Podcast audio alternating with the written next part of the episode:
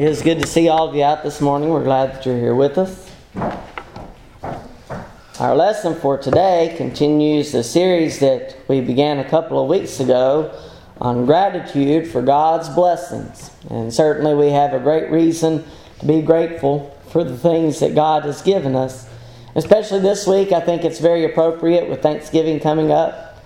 And uh, so I, I think the lessons have, have been well uh, put in that direction also of our thinking.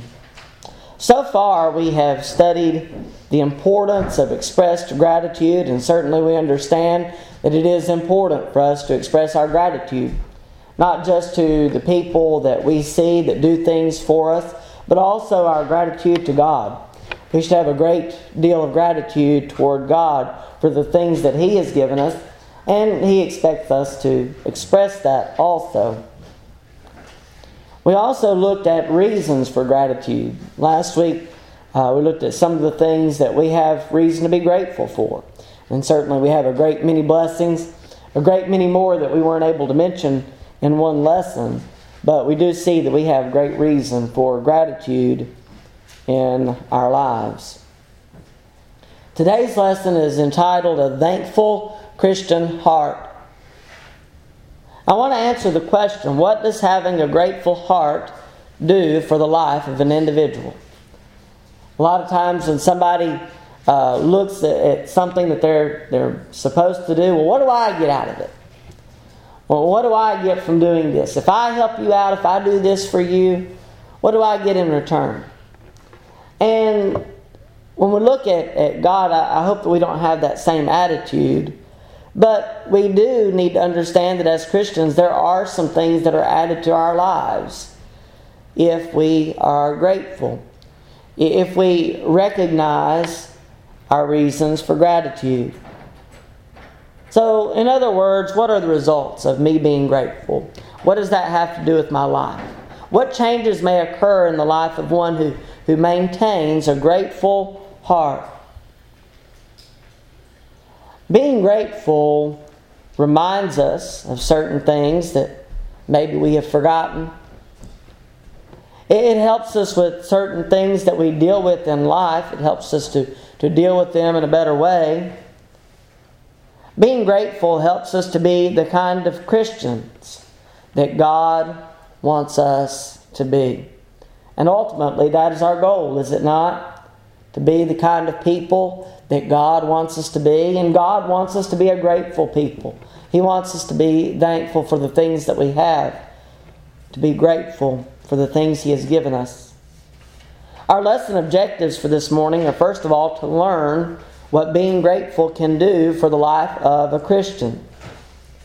And secondly, to learn how to be or how to live our lives within gratitude of God. How do we, we do so in, in the right way? There are three things that I want us to notice, three different points. The first of all, the first of them is being grateful reminds. There are certain things that being grateful will remind us of. I've given you a very, very general uh, description of what this lesson is going to be, so let's get to some detail. Being grateful reminds us that we are not the source of our blessings. One of the things that we need to recognize first and foremost is that anything that I have in my life or anything that has been accomplished in my life is not because of me. It's not because of anything that I have done to, to really deserve being blessed. But the source of our blessings is God. Now, some may become puffed, puffed up with pride to some degree over their own accomplishments or gains. Uh, you may hear something to the effect of uh, good things come to those with a strong work ethic, determination, or maybe even luck. Now, from a personal standpoint, I don't believe in luck. And I try not to use that word for that reason. Sometimes I slip, but I try not to use that word because I don't believe in luck. I believe everything that we are given is given by God, and we should recognize that. But as we look at, at people, they may have great accomplishment in life. And maybe it is due in some, to some degree to uh, the work that they have put into that accomplishment, but ultimately, God is the one that allows us our health. He's the one that allows us to be able to do those things, and even that is the source. Uh, God is the source of all of our blessings. God is the source.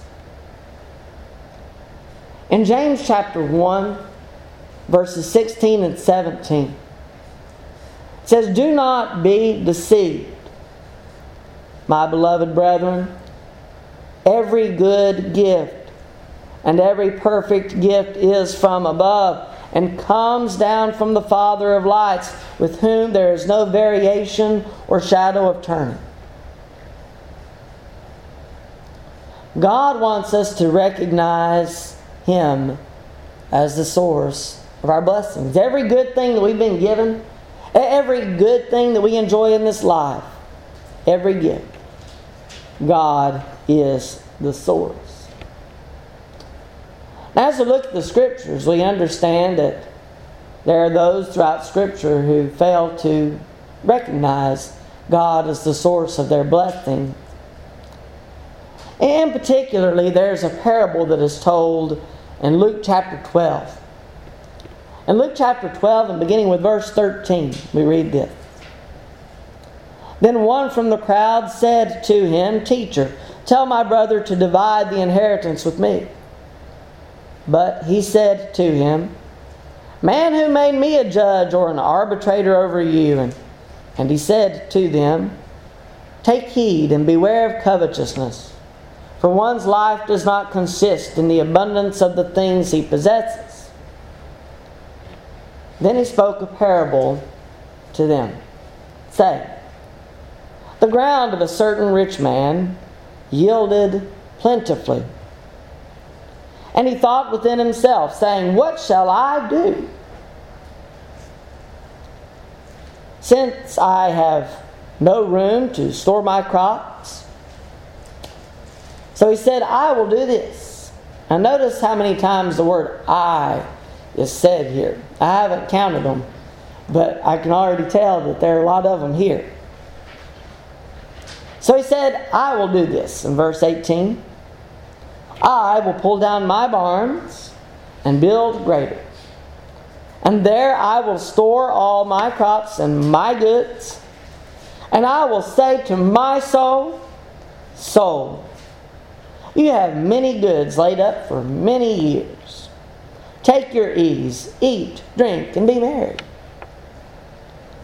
But God said to him, Fool, this not your soul will be required of you, then whose will those things be which you have provided? Verse 21 So he who lays up treasure for himself and is not rich toward God, or so is he who lays up treasure for himself and is not rich toward God. The rich farmer took great pride in what he had done for himself. But in all of this pride and all of this recognition of all the things that he had done, and all the things that he had acquired, and all the blessings that he had gotten for himself, and all of these things, he forgot the source of his blessing. He forgot to be thankful for what he had been given by God. God had allowed the ground to bless him plentifully. That's a blessing that, that he could not provide for himself. All he did was, was keep it up and make sure that it was tended to. And, and he gathered in all the things that God had blessed him with, but he forgot. He forgot to be thankful. He forgot to be grateful. And what happened? He died. And what happened when he died? What happened to all those good things that he had acquired for himself? Now, they say there's a reason that you never see a U Haul behind a hearse. And that's the same way here. He couldn't take those good things with him. The best he could do was leave them for someone else or leave them to rot.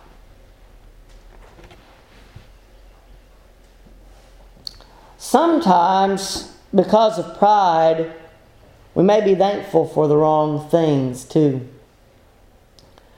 It may not be just a problem with, with our forgetting to be thankful to God as the source of our blessings, but maybe it is that, that we thank Him for the wrong things. I want us to look at a prideful prayer that is found in Scripture. Luke chapter 18, verses 9 through 14. And again, this is a parable, but it is a good illustration of, of a good point. Luke 18 and verse 9. Also, he spoke this parable to some who trusted in themselves that they were righteous and despised others. Two went two men went up to the temple to pray. One a Pharisee and the other a tax collector. The Pharisee stood and prayed thus with himself. God, I thank you that I am not like other men extortioners, unjust, adulterers, or even as this tax collector. I fast twice a week. I give tithes of all that I possess. In verse 13, and the tax collector, standing afar off, would not so much as raise his eyes to heaven but beat his breast, saying, God, be merciful to me, a sinner. I tell you, verse 14, this man went down to his house justified rather than the other. For everyone who exalts himself will be humbled, and he who humbles himself will be exalted. This Pharisee was thankful, was, wasn't he? he? He was grateful. He was thankful that he was better than other men, when in fact he was not because of his pride. Being grateful also reminds us to be humble, to humble ourselves before God knowing that the only way for us to be exalted is in Him. So, being grateful is a good reminder to us of some of the things that we need to remember. We need to remember that God is the source of our blessings. We need to remember not to become prideful. We need to remember to humble ourselves before God. And being grateful helps us to do that. Now we get to our second point. Being grateful helps. Being grateful helps us to keep our problems in perspective, first of all. We read about godly contentment in Philippians chapter 4. And notice what is said in verses 10 through 13. Philippians 4, verses 10 through 13. But I rejoiced in the Lord greatly that now at last your care for me has flourished again, though you surely did care, but you lacked opportunity. Not that I speak in regard to need, for I have learned in whatever state I am to be content. I know how to be abased, and I know how to abound. Everywhere and in all things I have learned both to be full and to be hungry, both to abound and to suffer need. I can do all things through Christ who strengthens me. Paul had learned in whatever state he was in to be content with what he had been blessed with by God. and writing this letter to the Philippians and thanking them for their current show of generosity, he recognized their previous lack of it was because of lack of opportunity. And despite their lack of opportunity, he had been well cared for in these past experiences. He had been well taken care of by God.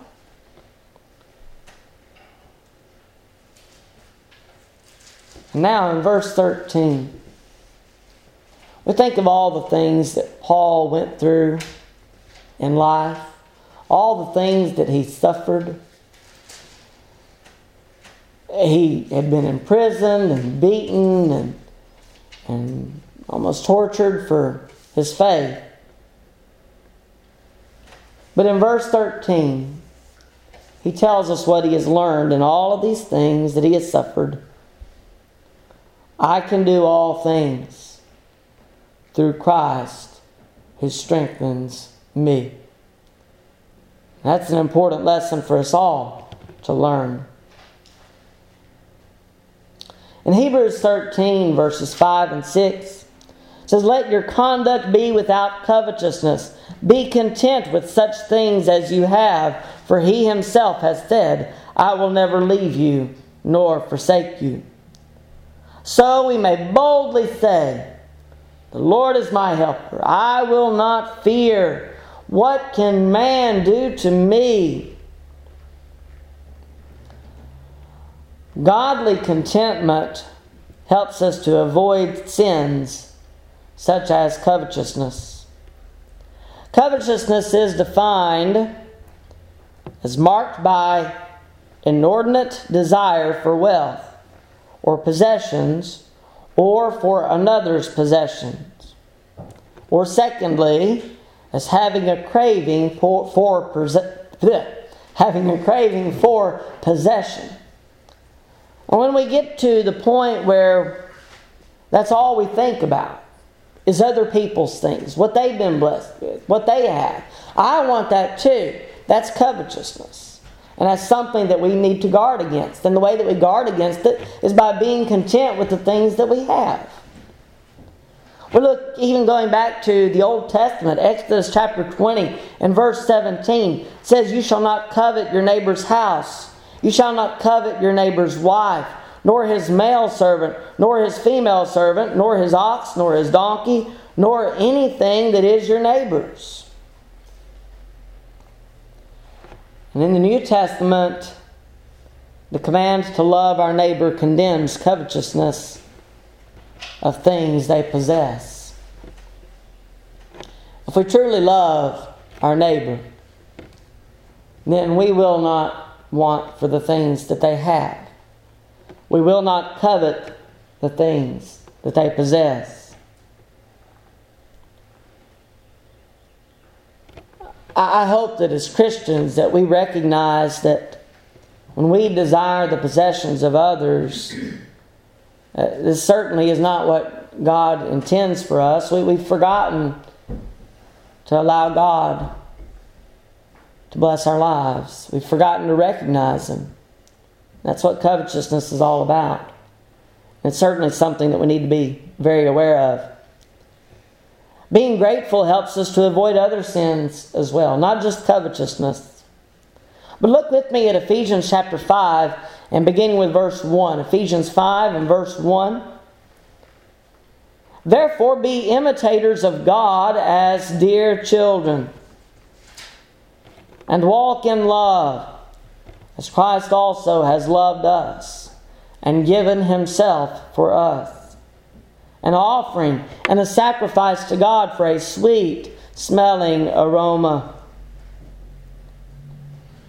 Verse 3 But fornication and all uncleanness or covetousness, let it not even be named among you, as is fitting for saints. Neither filthiness, nor foolish talking, nor coarse jesting, which are not fitting, but rather giving of thanks. Now, what does that have to do with anything? The fornication, all uncleanness, or covetousness, let it not be named among you, neither filthiness, nor foolish talking, nor coarse jesting, which are not fitting, but rather giving of thanks. It almost seems at first glance that this doesn't fit, but it does. Let's continue reading. Verse 5 For this you know that no fornicator, unclean person, nor covetous man, who is an idolater, has any inheritance in the kingdom of Christ and God. Let no one deceive you with empty words. For because of these things, the wrath of God comes upon the sons of disobedience. Therefore, do not be partakers with them. Paul is giving the Ephesians here, as he's writing to them and us as Christians, he's giving us a way to avoid sin. Instead of partaking in all of these sins that are listed here as, as keeping us from an inheritance from God, give thanks. Give thanks. Thanks for the God, things that God has given you. Give thanks to Him for, for blessing you, and you'll more readily recognize those things that, that make us or help us to be Christians, the things that, that make up a life of a Christian.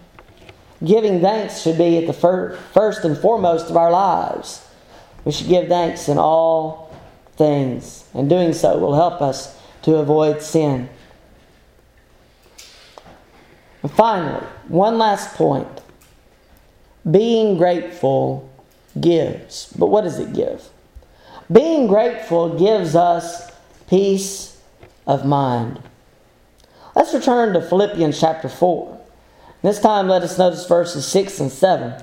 Philippians 4, beginning with verse 6 Be anxious for nothing, but in everything by prayer and supplication with thanksgiving, let your requests be made known to God, and the peace of God, which surpasses all understanding, will guard your hearts and minds through Christ Jesus. Mothers thank God for their children and teenagers, asking for His blessings and protection upon them often. Peace of mind comes to them knowing that God is in control and that He cares for their children's souls. We may worry about a lot of things that we don't have control over, a lot of things that are in the future. And, and we're reminded in James chapter 4, verses 13 through 15 Come now, you who say today or tomorrow we will go to such and such a city, spend a year there, buy and sell, and make a profit. Whereas you do not know what will happen tomorrow. For what is your life? It is even a vapor that appears for a little time and then vanishes away. Instead, you ought to say, If the Lord wills, we shall live and do this or that. I've heard it said, I don't know how true it is, but I've heard it said that if you want to make God laugh, tell him your plans. Because God knows all. And He knows that often our plans do not go according to the way that we planned them. We don't know tomorrow, but He does. He controls all of our tomorrows. And we can rest our souls in the knowledge that God is in control, that He holds the future in His hand. We may not know a lot of what is, what is ahead of us, but we do know that if we put our trust in God, that He will not fail us. And if we trust in God, we can have peace of mind. Our future is in His hands. It's up to us to remain faithful to Him, no matter what we may face.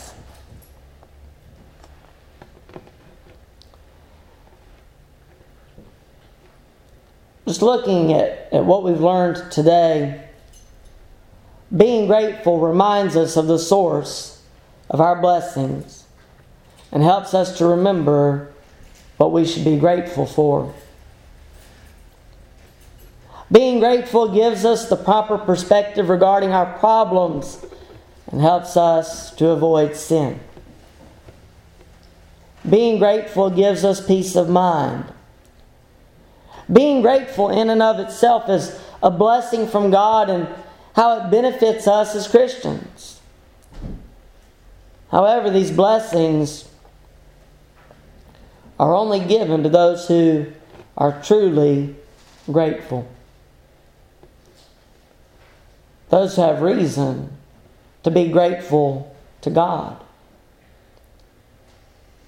Christians. The blessings that, that we enjoy, and I wouldn't say that, that people who are not Christians are not blessed. Certainly they are. But we as Christians have the best reason for being grateful because of all that God has blessed us with. Namely, the gift of salvation. We, we can know that our sins are, are put away from us, that they're covered by the blood of Christ. If, that if we have been obedient, that, that we too are covered by His blood. That we are clothed in righteousness, a, a righteousness that, that is not ours but His. We can know that we are saved if we are Christians. And only Christians really have that ability to be thankful to God for the gift of His Son, for the love that He showed us, even when we were undeserving. Being Christians helps us to, to put all of these things in the proper perspective and to truly be grateful to God for what He has given us. And so I ask you this question today Are you grateful? Are you grateful for the salvation that has been given to you? Are you a Christian? Have you been obedient to the gospel plan of salvation? Do you truly have reason to be grateful? And if not, if there, there is something in your life that is keeping you from a faithful, right relationship with God, if there's some way that we can help you, we want to do that. If you're not a Christian because you've not been obedient to the gospel plan of salvation, if you know what you need to do, then we'd be glad to baptize you in the name of Jesus Christ for the remission of your sins, to give you that reason to be truly grateful. But if you have any need whatsoever, if there is some way that we can help you, we give you the opportunity. As together we stand and as we sing.